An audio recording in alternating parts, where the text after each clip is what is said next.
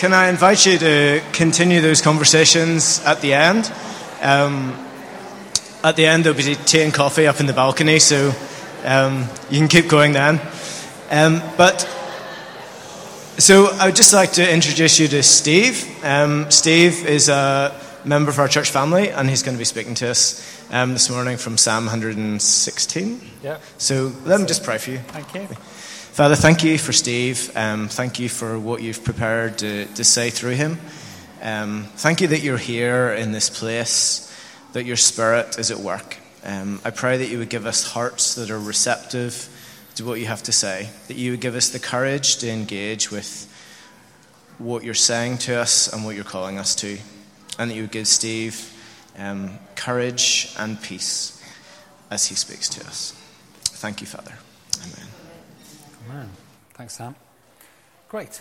Lovely to be here this morning. It's a beautiful day and lovely smiley faces smiling out at me, so thank you for that.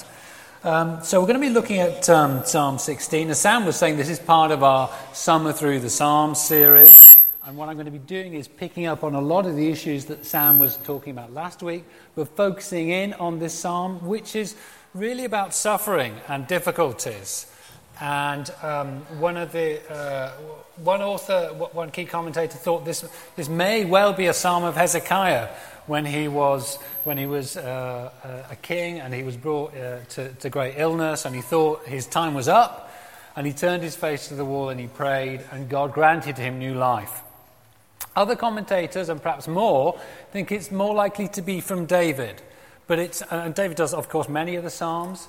But it's not a psalm that speaks to a specific instance about suffering and trouble and difficulty, but it's more of a reflective psalm where David is looking back on his life and thinking about all those times where God was really faithful in really difficult circumstances.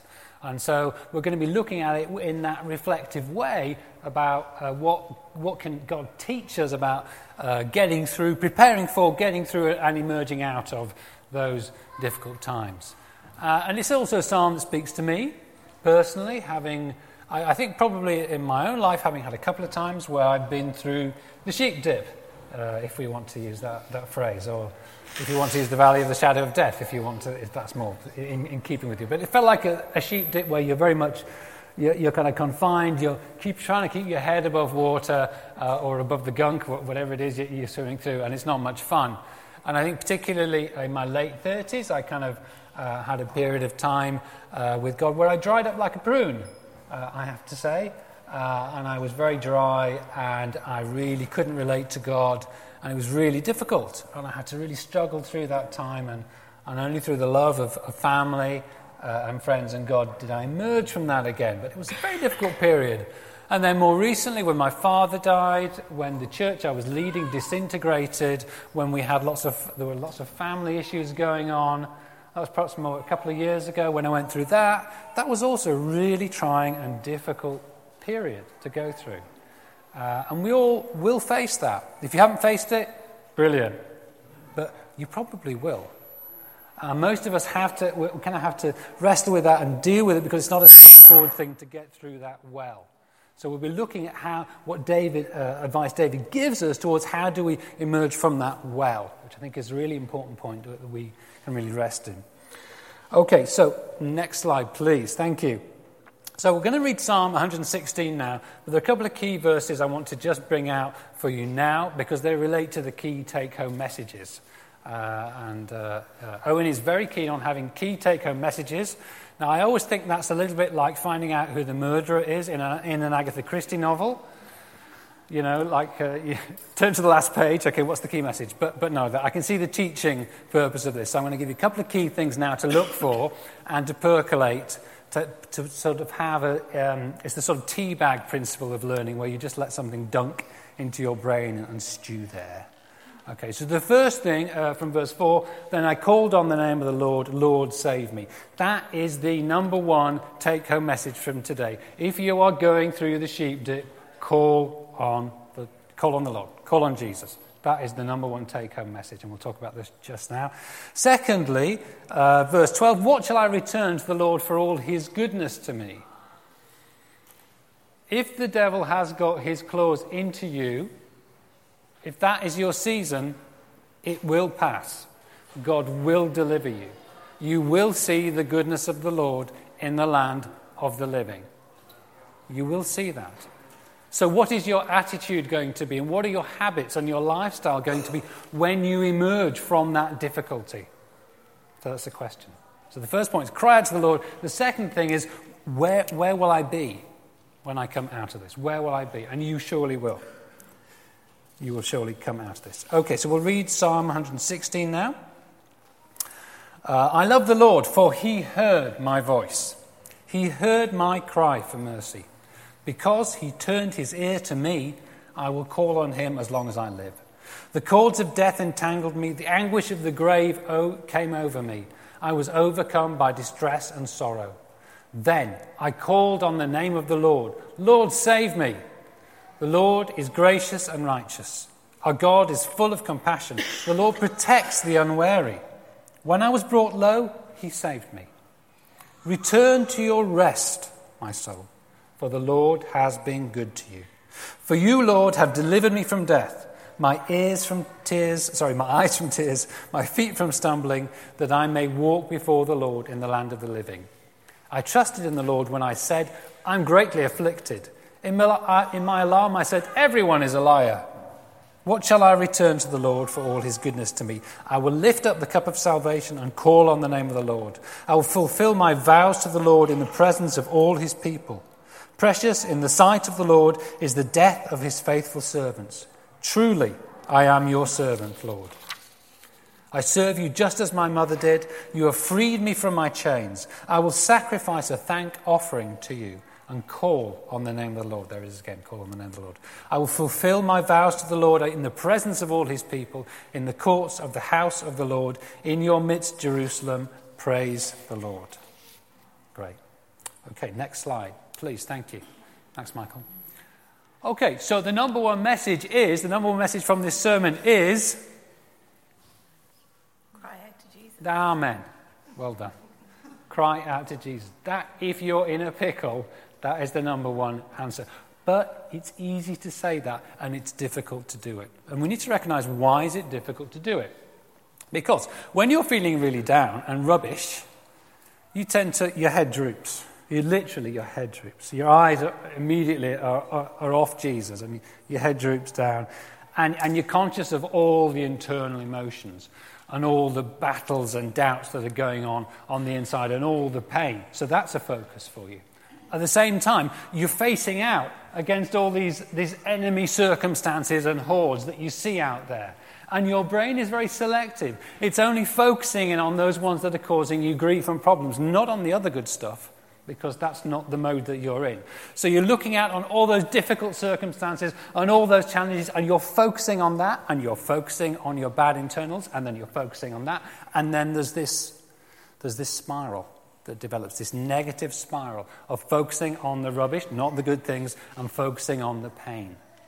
And what we need to do in that time, so we don't get run away by our emotions, is to remember.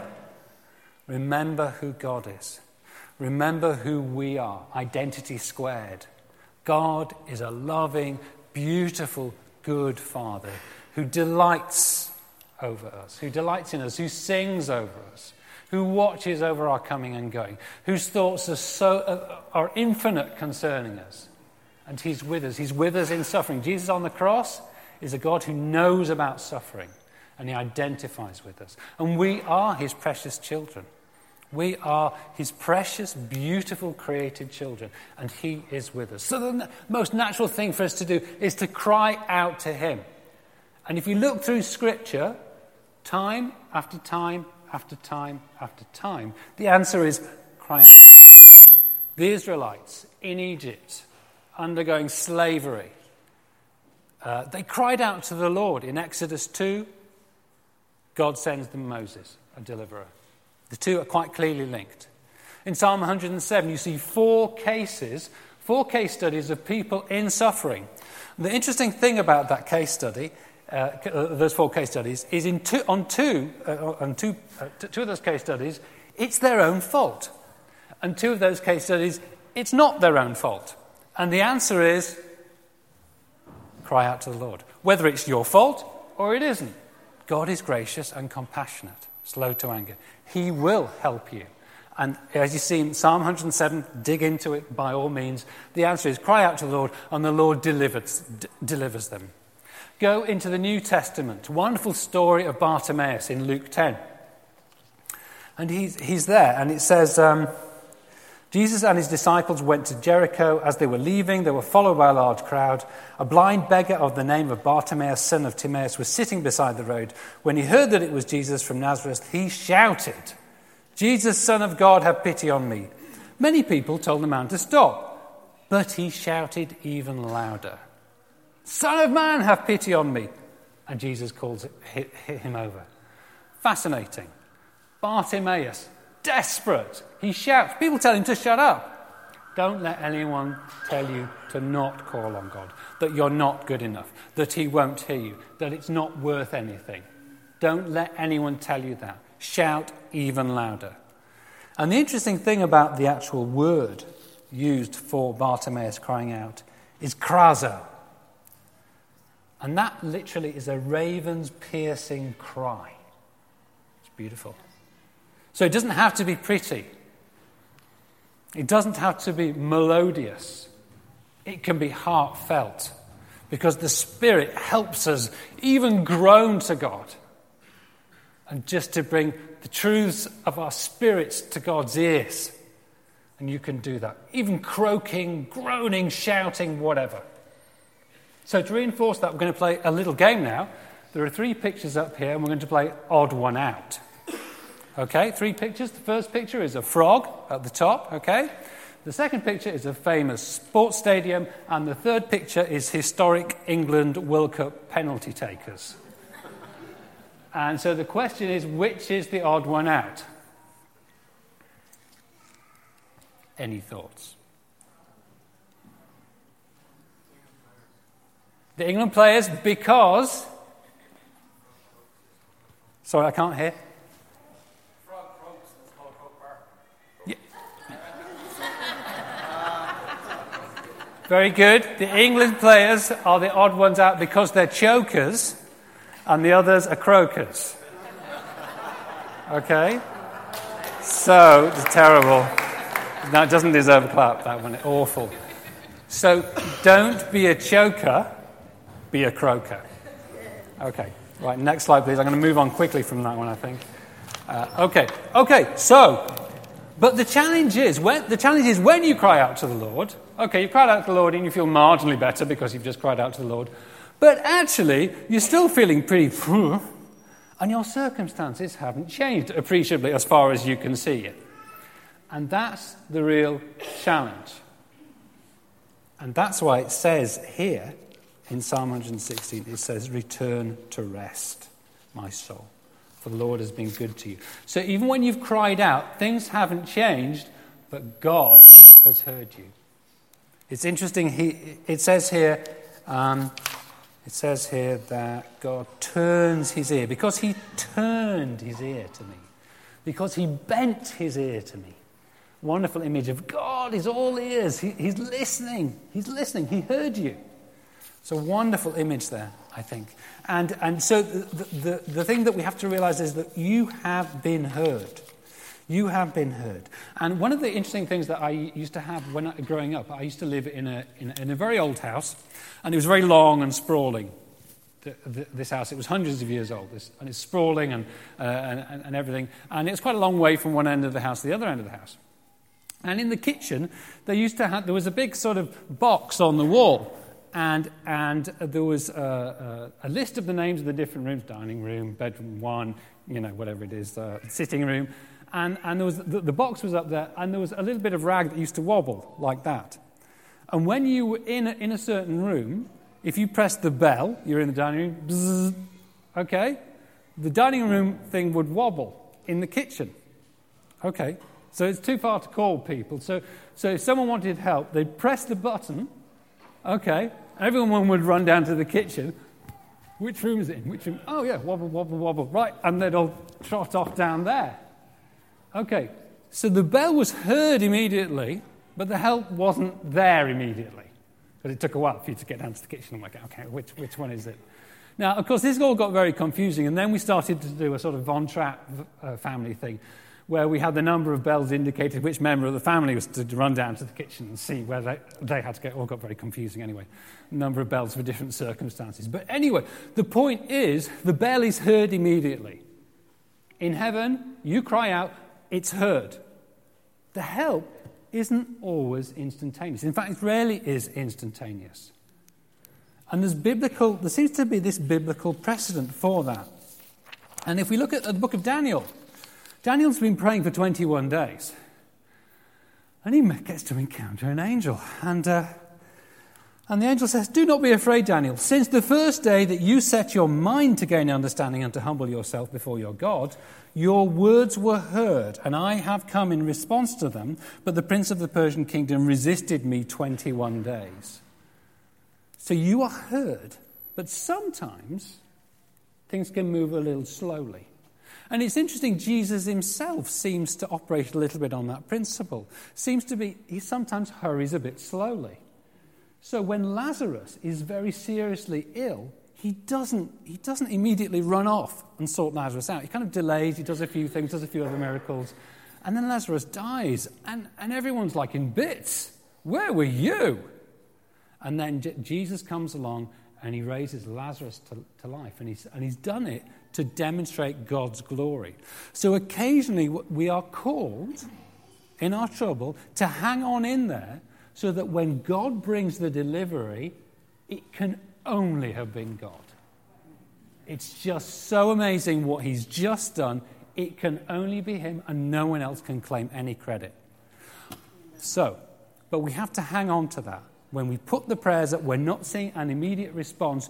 We need to know and have faith in what Scripture teaches us, in what the kingdom of God is like, and how our good Father is on our case, that our delivery will come. But there is a tension there. Okay, so we have to kind of wrestle for that peace. Wrestle, and remembering who we are, remembering who God is, and claiming that peace for ourselves, getting that connection with God, that we have been heard and help is on the way. Critical issue. Okay, next slide, please. Okay. This is a picture of me watching the World Cup. Okay, the facial hair profile doesn't quite match here. Although, there's maybe the physique. I don't know whether that's similar. Anyway, we won't comment on that. We'll pass swiftly on from that point. But if we don't find rest, if we don't manage to get that, and sometimes, look, it's fine. You know, if you're in a difficult place, you know, you've got a process, it's awful. I mean, I remember actually one Sunday coming in here, sitting at the back, seeing the worship, and just sitting there. I couldn't actually worship. I was that disappointed in God. I couldn't open my mouth. And I remember at the end of the service, I came up and I just cried. I cried my eyes out. And that's okay. That's good. That's worship in a sense. Because God is with us and he understands. And it's okay for us to kind of struggle through some of this stuff.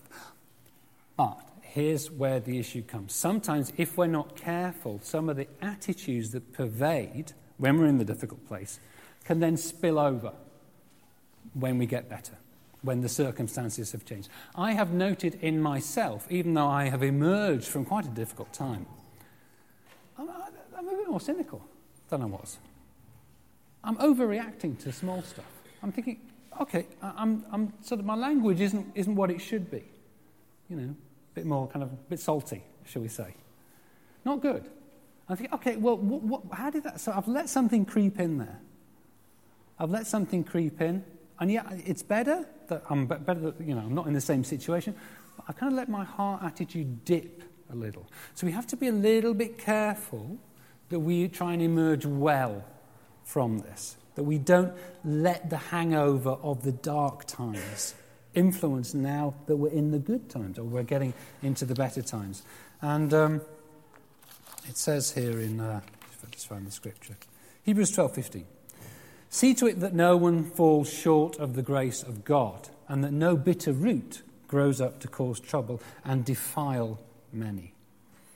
And there's almost like this idea that if we let our hearts get bitter, then we start to impact everything around us. And the word for defile here is drawn from the root Mia, which means tainted at the source. And the idea is that it's almost like everything that passes through that is tainted. It gets polluted, is stained. So it's almost like a river. If you have the head of the river polluted, everything that flows from it gets polluted too. If you have that bitter root, everything that grows up isn't as fresh. So we have to kind of do a bit of a spiritual check on ourselves. As we emerge, okay, in the dark times that was pretty difficult to do that, but as we emerge, we need to check ourselves. Oh, Lord, show me any ways that are not good. Show me any habits I've picked up that shouldn't be there. Because I don't want to be held back. I don't want that dark time to be persisting with me. And so, so again, when you look at Psalm 16, the emphasis is even when I have been delivered to keep on crying out to the Lord. To fulfill my vows in the public presence. In other words, to be obedient to God. To meet together, to share, to encourage, to seek God's rest, to seek God's presence, to be willing to sacrifice things to God, to give him what we have. All those good habits, we might have started to pull back on them because maybe we haven't been trusting God so much. But David says, no, God is with you. God is for you. Let us keep trusting in that. Let us keep trusting in he is good. And let our attitudes and our practices reflect them. Okay, and last slide, please. And the interesting thing, and it's very difficult for me to get away from Isaiah 61 in this wonderful family together, because it's just so much part of who St. Catherine's is. And, when we had the wonderful Legacy Weekend, wasn't it brilliant to see all those Isaiah 61 scriptures all across the church? It was fantastic. It was so encouraging. But one of the essence of Isaiah 61 is it speaks to people who are going through a really hard time. It speaks to those who are suffering. It speaks to the poor, the brokenhearted, the captives, the prisoners, those who mourn and those who grieve. It speaks to us. But it doesn't leave us there. What Isaiah 61 says is that we will be met with the goodness of God, and the goodness of God will be more than sufficient. So we will hear the good news, we will be healed, we will be freed, we will be released, we will have a crown of beauty instead of ashes, the oiling of joy instead of mourning, the garment of praise instead of a spirit of despair. That is God's promise to us. Why does he do that? Because he's so good and kind and loving. But the other thing is that he wants us to fulfill what he's called us to do. He wants us to walk into our inheritance. And once we receive this from God, we become oaks of righteousness. We become a planting of the Lord for the display of his splendor. We get transformed as his kingdom meets us. And even more than that, we then get to transform others. It says here. It's what it says. I'm not making it up. They will rebuild the ancient ruins. They will restore the places long devastated. They will renew the ruined cities. That's us. We will do that. Out of the depths of our suffering, God can bring the goodness and the materials in us out and reform our characters and anoint us and appoint us to go and build hospitals in India. To go and change the world, whatever that looks like. And he does that. But he does it with people who are in chains and in suffering and grieving and mourning. And that's what God does. That's his kingdom. So I want you to be encouraged today. If you are going through horrible times, God is with you for you. Cry out to him. Cry out to him.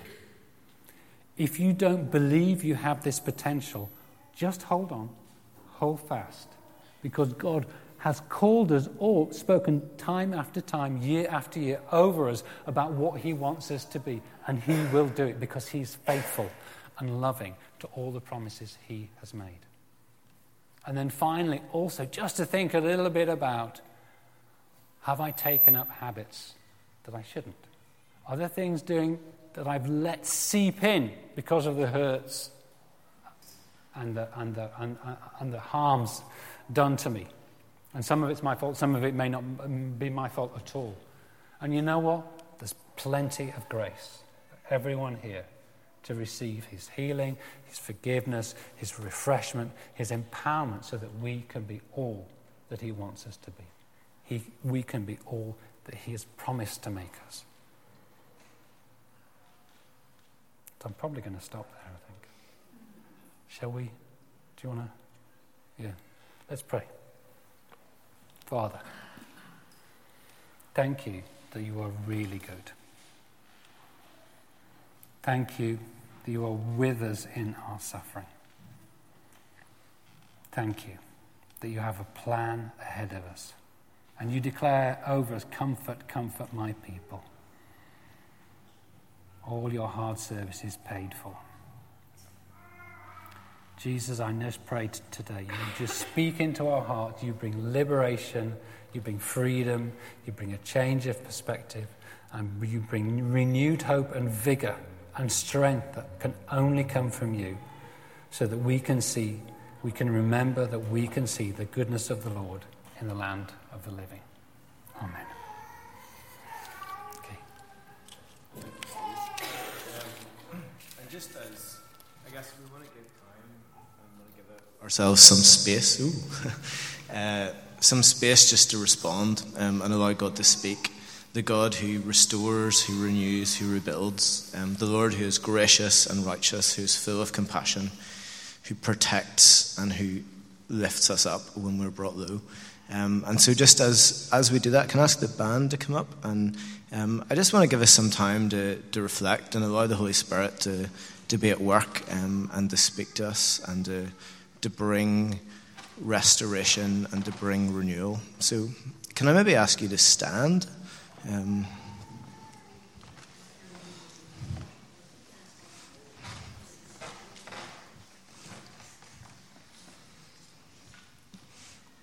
And just as we respond to what Steve said, I think all of us have been in those places at various times and points. And I would just invite you to, as the band plays, to put out your hands and to invite the Holy Spirit to come and to do what he does best, the comforter. And for those of us who are in those places where we need to call out, where we need the courage to admit and to say, God, actually, I can't do this. I need you. I would invite you to, I'm going to ask the Prime Minister team to come up, and I would invite you to come and allow someone to stand with you and pray with you. And so often when we're in that place, it's difficult, and we need the courage to cry out and to step up. And so I would invite you to do that, and invite you to experience the community that God offers us. So let's sing.